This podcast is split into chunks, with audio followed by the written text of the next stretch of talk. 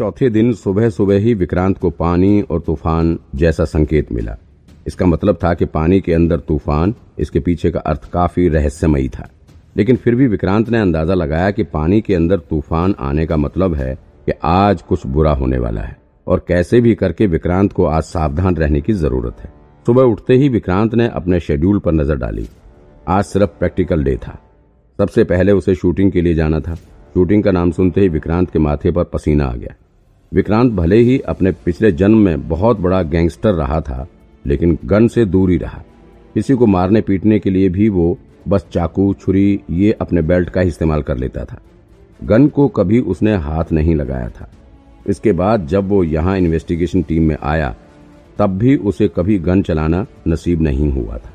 अभी तो investigation team में आए उसे ज़्यादा दिन हुए भी नहीं थे, और अभी वो उस पद तक पहुँचा भी नहीं था कि उसे गन अलॉट हो। इन्वेस्टिगेशन टीम को बहुत खास केस सॉल्व करते वक्त ही गन दिया जाता है। ऊपर से गन को यूज़ करने के लिए भी काफ़ी कड़े इंस्ट्रक्शंस थे। कुल मिलाकर आज विक्रांत को पहली बार गन को हाथ लगाने का मौका मिल रहा था। वो काफ़ी एक्साइटेड था। गन चलाना उसका काफ़ी दिनों का सपना रहा था। विक्रांत सुबह सुबह ही अपने दोनों साथियों और सौरभ और राजीव को लेकर शूटिंग रेंज की तरफ़ निकल पड़ा। शूटिंग रेंज काफ़ी बड़ा था और यहाँ पर आज पुलिस ट्रेनिंग कैंप के सारे ऑफिसर मौजूद थे। वहाँ काफ़ी सारे पार्टिसिपेंट्स खड़े थे।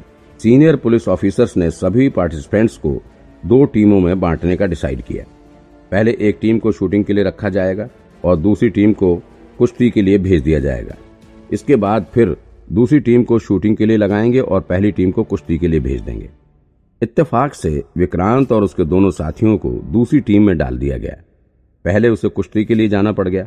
कुश्ती के दाव पे सीखने को लेकर भी विक्रांत खुश था। कम से कम उसे बोरिंग लेक्चर तो नहीं लगाना पड़ रहा। उन तीनों के साथ ही टीम के दूसरे सभी स्टूडेंट को जिम हॉल में ले जाया गया। वहाँ जो टीचर कुश्ती के दाव पेच सिखाने के लिए मौजूद था, वो देखने में ही ज़बरदस्त पहलवान लग रहा था। सिर्फ़ लाल रंग के लंगोट में खड़े उस शख्स का शरीर और मसल्स देखकर ही डर लग रहा था। उसका डेली रूटीन ही यही था। लोगों को कुश्ती के दाव पेच सिखाना। वहाँ पहुँचते ही उसने पहले थोड़ा सा इंट्रोडक्शन लेक्चर दिया।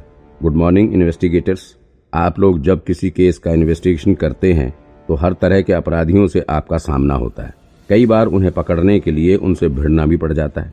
ऐसी सिचुएशन में कुश्ती के दाव पेच आपके बहुत काम आ सकते हैं। आप इन छोटे छोटे दाव पेच की मदद से पलक झपकते ही अपराधियों पर काबू पा सकते हैं। मैं आज आप लोगों को कुछ ऐसे ही सिंपल ट्रिक्स बताऊँगा।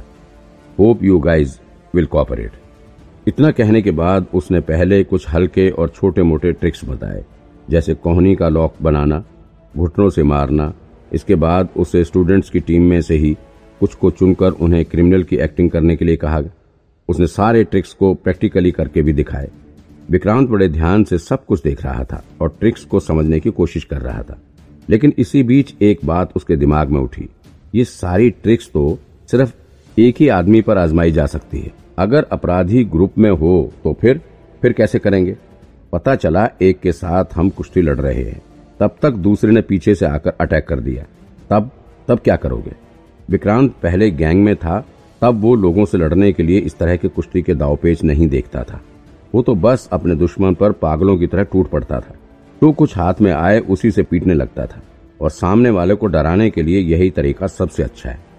उसके ऊपर पागलों की तरह टूट पड़ो। डर के मारे वो खुद ही तुम पर अटैक करना छोड़ देगा। विक्रांत को उस कुश्ती टीचर द्वारा बताई जा रही ट्रिक कहीं से प्रैक्टिकल नहीं लग रही थी। सीखने के लिए तो ये ठीक है, लेकिन क्रिमिनल को पकड़ने के लिए कतई काम नहीं आने वाली। उस वक्त इतना टाइम ही नहीं होता कि तुम जाकर क्रिमिनल के साथ कुश्ती लड़ो। उस वक्त तो बस कैसे भी करके उसके ऊपर अटैक करो। और उस पर हावी हो जाओ। विक्रांत को याद है, जब वो उस ट्रिपल केस वाले अपराधी को पकड़ रहा था तो कैसे उस पर टूट पड़ा था। तभी वो पकड़ में आया था। अगर उसके साथ कुश्ती लड़ने की सोचता तो शायद ही वो पकड़ में आता। एक बार के लिए तो विक्रांत का दिल किया कि वो जाकर इस कुश्ती टीचर को बोल दे कि आपका ये ज्ञान प्रैक्टिकल नहीं है और कहीं पर भी काम नहीं आने वाला है। लेकिन विक्रांत ने फिर सोचा कि छोड़ो यार, इसका तो काम ही यही है। वो अपना काम कर रहा है और फिर मुझे क्या? बस जल्दी से ये कुश्ती का टाइम खत्म हो और फिर शूटिंग के लिए जाएँगे। कुश्ती टीचर ने दो पाँच ट्रिक्स बताने के बाद सभी को आपस में प्रैक्टिस करने के लिए कहा। विक्रांत ने प्रैक्टिस के लिए राजीव को पकड़ा। वो थोड़ा कमज़ोर सा था और विक्रांत को दाव आजमाने के लिए सटीक साथी लगा। लेकिन राजीव को अपनी शक्तियों का पहले से ही अंदाज़ा था। उसे पता था कि विक्रांत का एक हाथ पड़ते ही उसका चलना फिरना मुश्किल हो जाएगा। तो उसने तुरंत ही बाथरूम जाने का बहाना बना दिया और वहाँ से निकल गया। इसके बाद विक्रांत को मजबूरन सौरभ के साथ प्रैक्टिस के लिए उतरना पड़ा। सौरभ काफ़ी हट्टा कट्टा नौजवान था। विक्रांत को उसके साथ दाव आजमाने के लिए काफ़ी कड़ी मशक्कत करनी होगी। सौरभ के साथ मिलकर विक्रांत कुश्ती के ट्रिक्स की प्रैक्टिस करने लग गया। सौरभ ने अपने बाहों के बीच विक्रांत का सिर पकड़ा हुआ था। विक्रांत उसके बाहों में फंसे फंसे पीछे का नज़ारा देख रहा था। वहाँ उसकी नज़र एक बेहद खूबसूरत लड़की पर पड़ी। यहाँ मौजूद सभी लोगों में पुलिस यूनिफॉर्म पहनी हुई थी, लेकिन उसने ना जाने क्यों स्पोर्ट्स ड्रेस पहनी हुई थी। उसके बाल हल्के सुनहरे थे और खुले हुए थे। बड़ी बड़ी आँखें, गोरे गाल और गालों के बीच पड़ता डिम्पल उससे ज़्यादा खूबसूरत लड़की शायद आज तक विक्रांत ने कभी नहीं देखी थी। नाक भी उसकी काफ़ी छोटी सी थी और उसके होंठ बिल्कुल लाल, सुर्ख लाल होठ। और ये लाल होंठ किसी लिपस्टिक का कमाल नहीं था, बल्कि नेचुरल था, नेचुरल। ओ ओ, नैना, तुम यहाँ? एक आदमी ने उस लड़की के बगल से गुजरते हुए कहा। उस लड़की ने बस अपना सिर हिलाते हुए मुस्कुरा दिया। उसके बाद वो वहाँ लगे वाटर कूलर के पास गई। गिलास में पानी भरा और एक झटके में ही गिलास का पूरा पानी पी गई।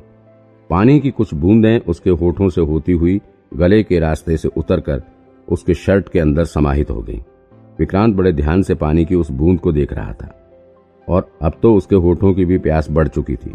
वो ख्यालों में खोया हुआ था। और धीरे धीरे सौरभ के हाथ को फोल्ड करता जा रहा था। आ, आ, वीक विकर सौरभ कुछ बोलने की कोशिश कर रहा था। रुको रुको रुको प्लीज़। शायद मेरा हाथ टूट गया है।